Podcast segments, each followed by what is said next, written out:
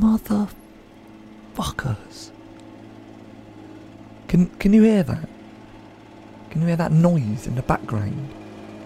Every time, every time I try to record this bloody script, one of my neighbours turns on a power tool or decides they need to mow their lawn again. Or the baby cries next door. I like the baby. I like the baby, but just give it a dummy for God's sake. We, uh, we've had, we've had a we've had a helicopter flying over, sirens, bloody roadworks, the steel band practice, aliens invading. I swear to God, I can hear a sperm whale clicking in the ocean. Just shut the fuck up for five minutes. I'm gonna go out there and I'm gonna give them a piece of my mind. Here's an expert. One thing I have discovered is it doesn't take long when you start talking to somebody about a particular feeling like anger. It doesn't take long before you discover that they mean something quite different from what you meant um, and what you thought that you were talking about. There's this shared language, but you dig a little bit under the surface and people mean really quite different things by those words. Great, it's going to be complicated. Ah! This is Professor Thomas Dixon, by the way. He's a professor of history at Queen Mary University, where he specialises in the history of emotions. I mean, literally, what is the point of that? And what history can do is show um, that same difference and variation, but across time, and show that languages and um, performances and expressions of feeling have changed very radically across time. And that helps just to chip away at this idea that there's something really universal um, that we all share in terms of emotions. I'm feeling a bit calmer now. I, I wasn't really angry anyway. It was a performance of anger, wasn't it? I, I followed a, a well established script. I raised my voice, used some unspeakable profanity. I adopted an aggressive posture. You, you couldn't see that, but, but you could sense it. And of course, you knew that I wasn't really angry. Because you're an intelligent person and you know that the theme of this episode is anger. And so you immediately deduced that I was performing. But here's the thing maybe there's no difference between our feelings and our performance of those feelings. I actually think all emotions are performances, really, um, and they're sometimes performances just to ourselves. mm-hmm. and and but I, I, do think there's something there's something fundamentally social and performative about pretty much all our emotions. Actually, um, I think that's what one of the things that makes them emotions is the way they are. Um, yeah, they're learned. They're things that we do with other people. They're things that we do in response to other people. Um, and we perform them according to rules that are shared with other people. And that's why sometimes when you, you go across cultural boundaries, you find yourself emoting entirely inappropriately and offending people by showing emotions in the wrong way because they're not universal. They're learned, oh. um, they're learned performances. Okay, so when I, uh, re- regrettably, and I, I must apologise to them when they get back, but when I shouted at my wife and two children just before we started to record this because I had told them, I'd made it very clear when we were starting that I would need it to be quiet in the house. I mean, I'm, I'm, slightly defending my position here, but when I when I raised my voice and I said, you know, for for God's sake, I asked you one thing, they knew, didn't they, that I was following the script yeah. of anger. They knew exactly. They knew they weren't they knew actually the in danger. They knew they knew the script. Yeah, yeah, and they had and they had a kind of range of options in the script for how they could take it. They could have escalated, um, or they could, depending how things go in your house, you know, withdraw quietly, realizing that they've stepped too far. I don't have that kind of authority. I don't have that authority, yeah. Thomas. yeah, exactly. So um, we have um, these shared scripts, and they're kind of under negotiation, but there's expectations around them. But those are learned expectations; they're not universal. I was very flattered that in a in a recent paper of yours uh, that you wrote about the history of anger you referenced uh, you referenced one of my books, The Heartland: Finding and Losing Schizophrenia. Yeah. You write in, in your paper about how in that book um, I use the term so-called schizophrenia rather than schizophrenia.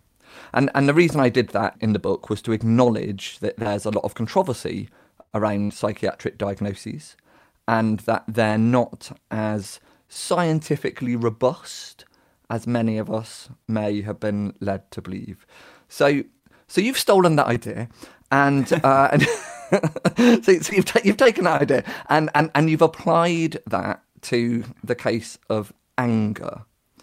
Now, I wouldn't have gone that far. For, for, for me, an emotion like anger seems to exist in a more sort of irreducible state than the diverse and complex range of thoughts and feelings and behaviours that might lead to a psychiatric diagnosis, such as such as schizophrenia. Have, have, have I gone wrong there in my thinking? Anger, as you say, is is one of the most frequently listed emotions as one of the quote basic emotions. I mean, just as a little footnote, one of the things I find quite entertaining is that um, no one agrees about how many basic emotions there are or which ones there are. and you'd think that if this were like a simple fact about human beings, that they have these hardwired basic emotions, that by now science would have figured out like how many there were and what they were called, but but they haven't. However, anger is pretty much always on the list. But let me say this: every list written in English, um, and that's not just a trivial point. If you look in the 18th and 19th centuries, and you can look through things like Google Books, Google Ngram Viewer at the frequency of use of English terms, um, you can see that there is um, rage, ire, resentment, revenge, uh, alongside anger, but a whole lot of different words for these angry emotions that are used in English in the 18th and 19th centuries anger gradually takes off as this disproportionately sort of overused category, which I think you know reflects this simplification and impoverishment of our emotional language. We are living through a simplification and impoverishment of our emotional language. That's depressing, isn't it? Actually, I, I shouldn't say it's depressing. Let's fight back. It is with a heavy hearted, gloomy desolation and sorrow that I lugubriously and disconsolately acknowledge the woeful abasement of our emotional tongue. It makes me sad face. Ha ha ha ha. In one of his recent papers, Professor Thomas Dixon asserted, and I quote, we can be confident that ancient Greeks and Romans did not experience the modern emotion of anger. I'm going to say that again. We can be confident the ancient Greeks and Romans did not experience the modern emotion of anger. Naturally, I called bullshit. Well, if you read these sources um, that supposedly show us classical anger, like the Iliad with the rage of Achilles, or someone like the Roman Stoic Seneca writing his treatise De Ira, if they're translated into English, you will be reading about so called, quote, anger. But what I've tried to do is to really delve into what was the emotion, what was the feeling that they were having. And it's something that I think is so different from our modern anger um, that I wouldn't want to give it the same name. It's something that's very focused on kind of revenge uh, and the sort of pleasure of wreaking your revenge on your enemies.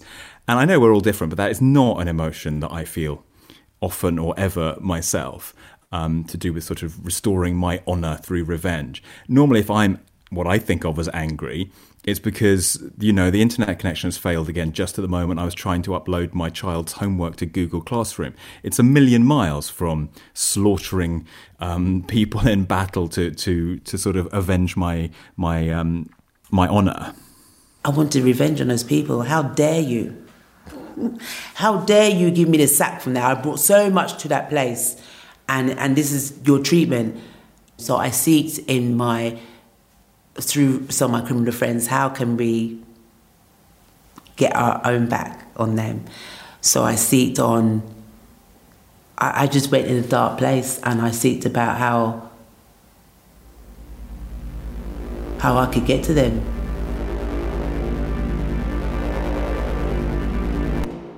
This is Leah. I met her through a charity theatre company called Clean Break. They support women in prisons and the criminal justice system. We'll hear more about them later. My own feelings of anger in life are much like those Thomas Dixon expressed. I get irritated when the internet goes down, And yes, I can get a bit riled when my neighbours are making noise and I'm trying to record this podcast. I'm not saying revenge definitely isn't on the cards, but more likely I'll just have a cup of tea or something. Leah's life is different to mine, and so too is her story. It was different from childhood. I was a rebel at school. I had a voice and I used it. I didn't like injustices, I didn't like unfairness. And I found that um, I had a thing with authority. Um, and that could be for my parents, they were strict. Um, you find in the black culture, they beat the children a lot, where now they'll look at that as um, abuse, but at the time, you don't think of it that as discipline. But um, um, so you were be- you were beaten, smacked, smacked. Uh, the belt, the stick, whatever. More, more my dad with the belt, but my mum whatever she could lay a hand on. Mum's always down because dad was at work all day, so mum was always down at school, but always used to pair up with the teachers. I didn't find that supportive um, figure in actually sticking up for me. Um, so then the school put me with an educational psychologist. Must have thought there was something wrong with me. And also then my parents uh, brought in social services because um, I was so destructive. Um, used to sneak out of the house um, to go to parties and that. I seeked emotional, um, emotional stuff, emotional, the, the, the hugging, the kissing, I suppose, from other relationships, men, let's be specific. Um, so social services and that was up until I left school. So my dad wanted me to go into a children's home, um, said get her out of the house, but my mum put her foot down, that not having it. And then I got my first boyfriend at 16, and that's when I was doing the sneaking out. And I knew that I would get beaten when I get back, but I'm enjoying myself, and then would sacrifice that when I get back. And I suppose I just went wild in men friends, seeking relationship with men friends. And I suppose seeking having that relationship with men, I got into crime. Um, and I I just fell into it because the guy that I was with was more of a hustler. And then I remember he gave me the story where there was a fight, a big fight, and police got involved and went after the black people and didn't chase after the white people. And from that, he's for F the system and went against the system and just worked on the street. Work the streets how? Sorry, what, what kind of criminal activity? Stolen goods, um, um, drugs, um, um, cars. How did you feel about that? I mean, you liked him, I guess. How did you feel about that as you were sort of getting involved in that? I didn't have no feelings about it because I, I, I loved him. Um, I just saw it that that's his work, that's his job, that's what he does. And I didn't feel afraid of it. I felt protected. Um, I felt like the queen um, in, in how I was treated from him and by his friends. I'm more lavished in it. Enjoyed it, I suppose. Enjoyed it? Yeah, enjoyed it because of the, the, the, the protection of men around me. Jump ahead a few years, and Leah is still part of that world, but she's also trying to get ahead in life. She did an access course, and as a mature student, started a degree in law. That was, somewhat ironically, interrupted with her first spell in prison for a drug offence. But after a lot of paperwork, she was able to complete that degree. She never became a lawyer, but she got a job with a team offering telephone legal support to prisoners. Only, things weren't going so well. I was bullied. I didn't see it at that time. I loved the job. I loved what I was doing in there. Um, I put my all into there, and but I had one particular woman who just was just saw me as a target and nailed on me. Can you describe one of the times that she made you feel bullied? So it wasn't just um, off and on, now and again. It was every day that I would be working. There'd be something, and and emails that be going to the manager on, and and she'd be CCing me in. Oh, um, I didn't like how Leah spoke on the phone with um with one of the clients, um, and I feel that she should be talked to in how to be talking to clients on the phone.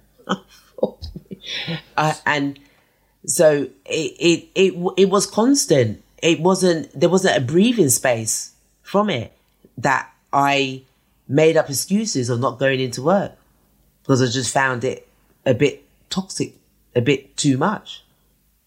So what happened next?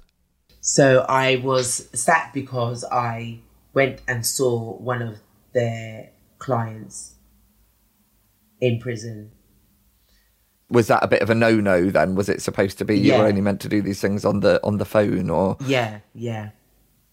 so? Why did you go to see them? Why did I go to see them?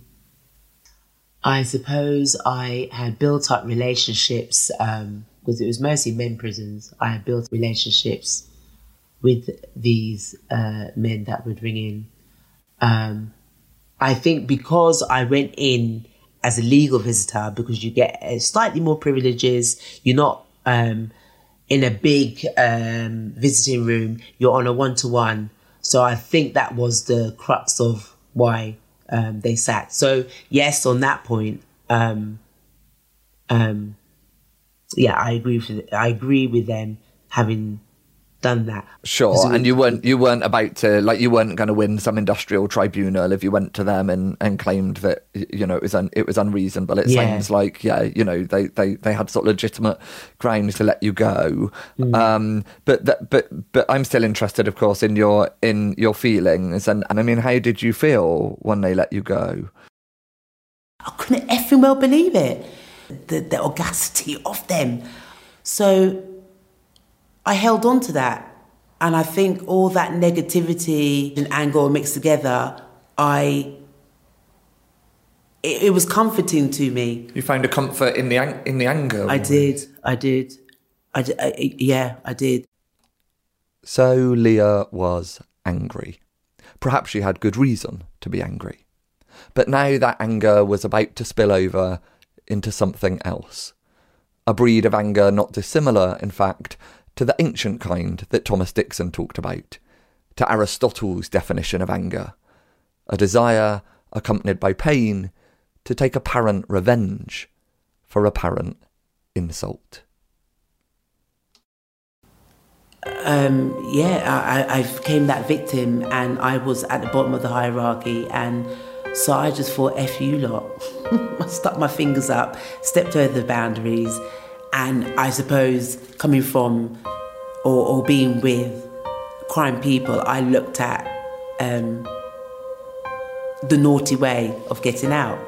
I wanted revenge. That job, because I loved it so much, and that was the longest job I, I had been in, I wanted revenge on those people. How dare you? How dare you give me the sack from there? I brought so much to that place, and, and this is your treatment. So I seeked in my, through some of my criminal friends, how can we get our own back on them? So I seeked on I, I just went in a dark place and I seeked about how how I could get to them. I wouldn't say uh, I wouldn't say kill in, in a sense, just to scare them, rough them up a bit.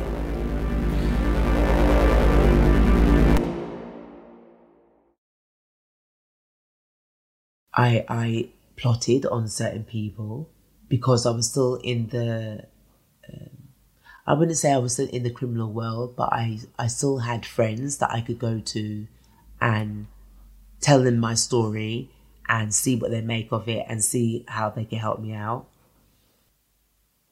How did you plot? What what what was this plot? well, when I say plot, you make it sound like a TV program that you're plotting to bomb up a place or something like that. Um, it wasn't as drastic as that. So plot maybe is a too stronger a stronger word. Um, well, it was your word.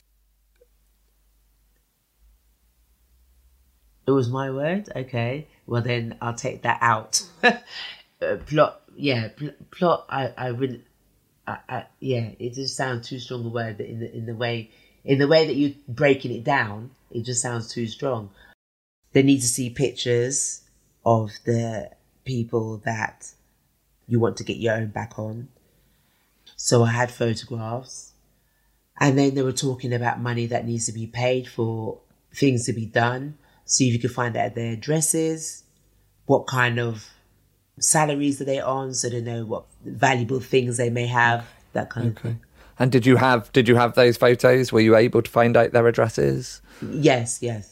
But that yes. is that, that, that I mean plot isn't too strong a word, is it? That's I mean that's that that's I, I feel like if there was going to be a definition of a, a plot, that is a plot, isn't it? If you decide that you want to, as you as, as, as I think you said, um, you, you know, you weren't planning to murder these people, but you did want mm. to hurt them and to have them sort of roughed up a bit, to use your to use your phrase.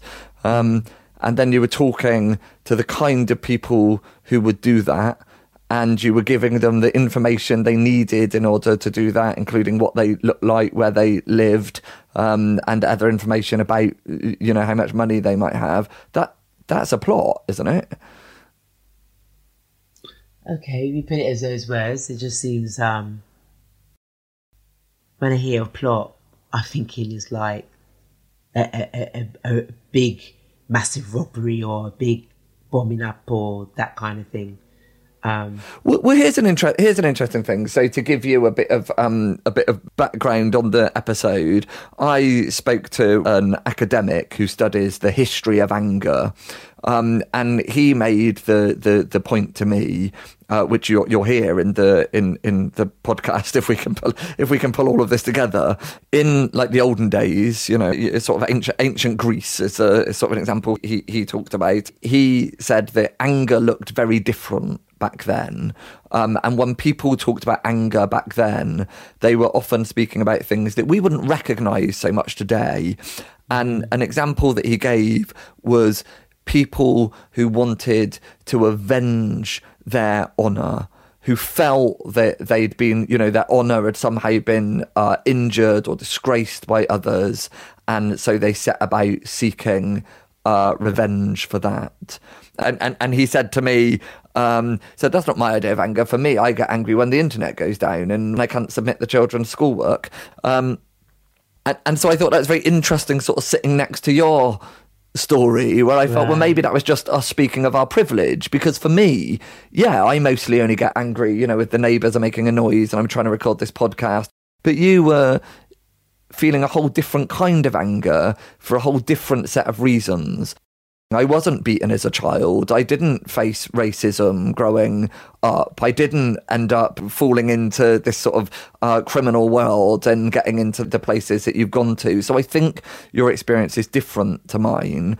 And I think that what you're describing is a bit more akin to somebody wanting to avenge their honour. You felt you were doing this job well. Uh, you felt you were. I don't know. I wasn't there, but you felt you were doing it well. You felt that you were treated very badly by these people, and, and then you wanted to avenge that in some way. Is that a fair reading That's of what you're saying? Interesting. Very interesting. Like I didn't have any, yeah, the honour. The, like I didn't have any. I wasn't anything. There, there was no respect there you you just someone that gets our paperwork done or does this and that and the other, but otherwise you're just nothing. So I could speak to you how I want, I could treat you how I want, and I suppose I was trying to pull back some confidence, some face that it, it, here I am. This is me. I want to be recognized, and, and I wasn't recognized at all. I think there's a lot for for people to be angry about. This is Victoria Gath. She's a psychotherapist who does work with Clean Break, You'll recall they're the theatre company I mentioned earlier that support women in prisons and the criminal justice system. Um, the inequalities and injustices within society, so many people living in poverty, increase in homelessness, ongoing systemic racism. There's a lot, misogyny, sexual violence, domestic abuse, and these are all things that affect the, the women that I work with. And quite a large proportion of these women have grown up in the care system. And people can feel rightly angry about what's happened to them. And they have a lack of attachment figures and perhaps an experience of being humiliated or denigrated by by professionals and people in authority. Back to Leah. As it happens, she tells me that her revenge plot kind of fell through. But by this time, she was in a dark place. Anger, resentment, indignation, outrage, vexation, no impoverishment of emotional terms to describe her experience or its continued expression through crime. It wasn't long before Leah was in court. So I got three years, nearly three years, two years and 11 months, something like that. So, yeah. Will you tell me specifically what what it was you got those three years for? Not specifically, no. no. But I, I was I was glad to go in this this second time. I needed to go in. I was in a rut. Um, I, I maybe I recognized the anger that was just just just uh just take taken over me that I just didn't care. Wasn't scared or or or all of, uh, yeah, wasn't scared of anything. I didn't even cry. I had already pleaded guilty, so I I didn't go through a trial. Um, I, I I just went for sentencing, and so when they gave the sentence, you kind of go numb. My mind just blanked out. I was just thinking, right, what things is there to do the outside? Did I put everything in place? Um, have I got all my stuff with me? Oh gosh, I haven't got that card with me. Pin number. Um, did I give my mum that pin number? Um, um, what's going to happen to my flat? So I need to get my flat sorted. No, I did sort out my flat. So those things on uh, was going through my head of did I put everything in place and outside? So then I come out of my my head and into the room, and so I would go down, and then you go into the bus, and you can see on the outside, but people can't see inside the bus. So you're just going through the streets, and you're just looking, waving goodbye. I'm not literally waving goodbye, but you're kind of saying bye for a while, and then it was long. You have to wait in one gate, and then the officers come off, and you're just hearing the cling, cling, cling of the keys. They eventually come back into the van. You go through one gate that shuts down, it goes darkness, and then you go through another gate, and then it lights up. And I think we didn't get there till nighttime.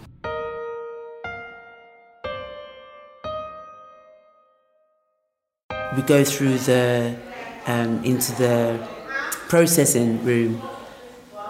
And I suppose I was still I was still numb. I was just following like like I was in a herd of sheep. I was just following and just hear the echoing of instructions being said to me. We're not really taking in. Just doing what I had to do, like a robot. Um, and you have to go through sitting on a chair um, so they could check whether you've got any drugs inside of you. They look in your mouth. You'll get given a blanket, um, sheets, pillow, and um, then you carry this um, to your cell.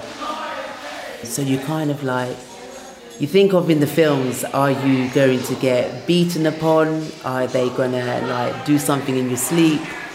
And those things going through my head. And I didn't sleep much that night anyway, it was on and off. So I was very lonesome there. There was a few black people, but they like kept themselves to themselves, didn't want to speak out. Yes sir, no sir, let's humble yourself. I thought, flipping out, what's the matter with you lot? This is being done, that's being done, and you're just gonna say, uh, uh, that's okay. They looked at me as this educated person, and you, you I, I, I don't fit in with them. I don't fit in like a street person. You come in across as an educated person. Who the hell do you think you are? Speaking out these things and so on. I think women, particularly, are discouraged from being aware of their anger and for showing and, and expressing it. This is Victoria Gath again. And women showing anger are often dismissed as irrational, hormonal. And I think that's because angry women are seen as threatening, because perhaps because we challenge or, or seek to change something. Uh, a more depressed or sad woman will perhaps stay in her place. So there's clearly an important point to be made about gender in all of this, isn't there? In fact, when I initially approached Clean Break, it was because I was making an episode about the emotion of guilt.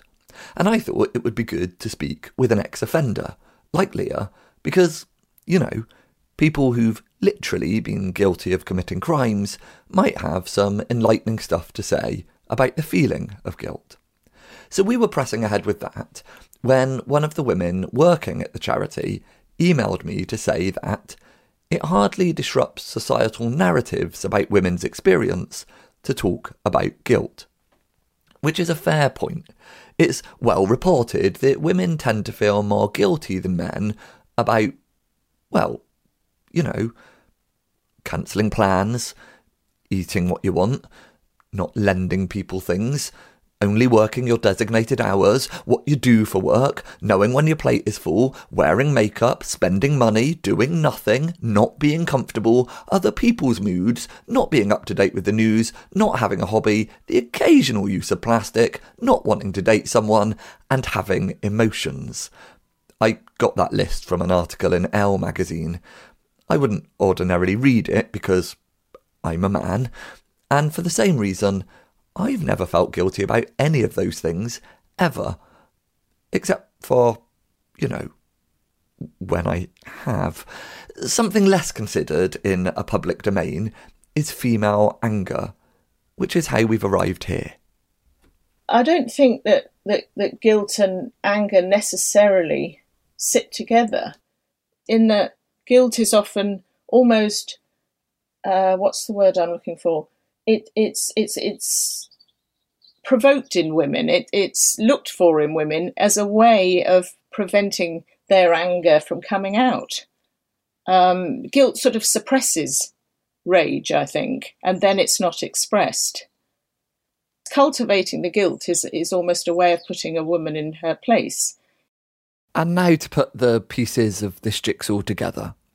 Clean Break, the theatre company, visited the prison where Leah was serving her sentence. I wouldn't say a friend, but a person that I shared the, the uh, room with because um, in that prison it was dormitories. So one of the people that I was sharing with, I said, um, said, "Oh look, come with me, um, just to support me, kind of hold hand." And so the weekend was made up of um, workshops talking about um, self-esteem, confidence, um, focus games we'd play, creative writing um, putting feelings in the mix and, and um, talking about that and, and how it is for women um, being in the prison system. And then they were doing a play. So I went to them and said, No, I've just come here just to give um, my friend support. I am not interested in whatever you're doing here because I thought because it was in the prison that the prison had something to do with it and I didn't want anything to do with the officers of the prison. Just keep me out of it. And I thought that they were linked together. Then I found that they gave me the main part in the, in the play. What the F are you doing that for? Flipping hell. I said I'm not interested and you're giving me the main part. I'm not interested. So they really had to work at me to, to get me involved and to get me around doing the main part and so on. And what a turnaround they they were good. They come in every Monday. Rehearsals were for six weeks. Every Monday, I looked forward to it because they switched you off. Even though they have to come in the prison, we'd be in the room. It was like you're in another world. You didn't feel like you was in a prison. I think the thing is that anger is greatly misunderstood. Perhaps it's the most commonly misunderstood emotion of all. And Clean Break does a wonderful job, I think, in the work that it does in enabling the members through theatre, through discussion groups to understand emotions and using character and scenes and devise pieces to understand all these emotions. In in what way is anger misunderstood? Well, I think anger is is natural, but it's often seen as bad. People fear it in others and in themselves. And well we, we they deny it and project it into others and and condemn it in others and themselves. And I think the thing that's quite often misunderstood about anger is that I don't think it really exists in isolation. Um, anger is a, is a necessary emotion in a sense, in that it acts as a kind of signal that we're actually feeling something else, something very profound. Uh, we might be feeling hurt, violated, or not listened to, or that our needs are not being met in some way. So, the, the anger, in a sense, is a signal to us to address something that's not been processed or, or thought about. It's a it's a like a sign that we need to work out what's really going on for us and what we're really feeling. So when it comes to the to the actual um, performance, the performance over two days, um, and it was open to um, local residents around the outside, and you are in a headspace where because you're, you're, you're acting, you're another character. I felt like I was a different character. Um, and I got lost in that world. So when they um, were going, I was so emotional. I was crying. I don't cry in front of people. Um, I, I, I, suppose I, I, because I've had this hard kind of bitch kind of aura of me, I don't cry in public. I don't cry in front of people. That, that, I do that behind closed doors. So for me to cry and I return my back um, to the door that officers or anybody could come in and just be facing um, the, the crew, the production crew. And I didn't want them to go. I didn't want to go. I'm really emotional now with it because I, I they they put me on a, another in another world. They brought out things that they, they made me feel good. They were positive. Um, and, and I not had that for a long time, and I didn't know, I, I didn't know how to be with it, but I, I liked it. Anybody can become angry. That's easy. But to be angry with the right person and to the right degree and at the right time and for the right purpose and in the right way, that's not within everybody's power and is not easy. And I, I think that's the kind of nub of it that actually recognizing the anger and then trying to get behind it is what's important. Because there are, I think, a couple of standard ways that we manage anger by being nice and avoiding conflict at all costs or otherwise we can go into that more attacking mode where we're trying to, to change everybody else and not looking at where the where the issue really lies.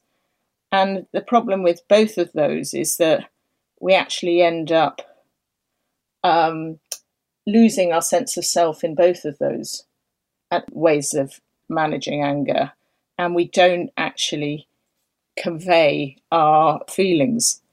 So the more we sustain a nice facade and don't confront our anger, the more we seek to keep relationships harmonious, the more actually we accumulate unconscious anger and rage that might then be directed at the wrong people. Do you see what I mean? I do see what Victoria means. I also think that the complexity of Leah's feelings, the way she holds on to anger, but also how it has come out in such harmful ways, is an illustration that clearly not all female anger can be reframed as emancipatory.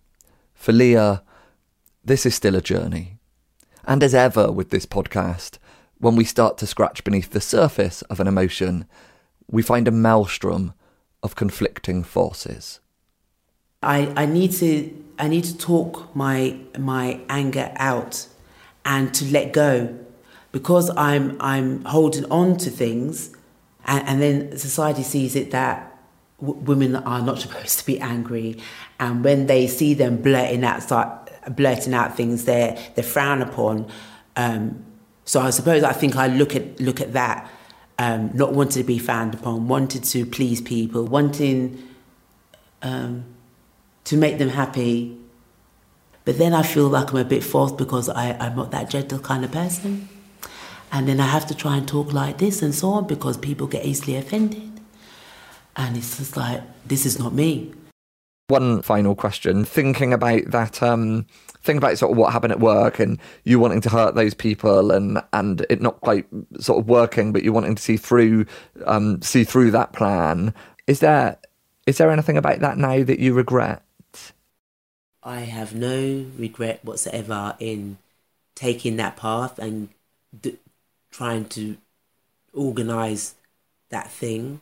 Um, I I just have regrets of them making me feel that way in wanting to do that kind of um, thing and and going to that to that place um, going to that dark place in in putting those thoughts in my head is that is that sounded like oh my gosh what a cold bitch you really don't feel anything whatsoever no f them lot they took a lot of my lot of me out of me and I was sucked dry. So, no, I don't have any at all. Okay, I'll be honest with you. I did kind of expect Leah to say that she did have some regrets. But you know what? Maybe that's the storyteller in me trying to impose my own narrative, to construct a neat little conclusion where there isn't one. Or at least there isn't one yet. I'm grateful to Leah for sharing her truth. That's kind of what this program's about, isn't it? And I think it's better to try and understand a person than it is to judge them. Now, if you'll excuse me, I'm off to shout at my incessantly noisy neighbours. You've been listening to Why Do I Feel with me, Nathan Filer. See you next time. You motherfuckers!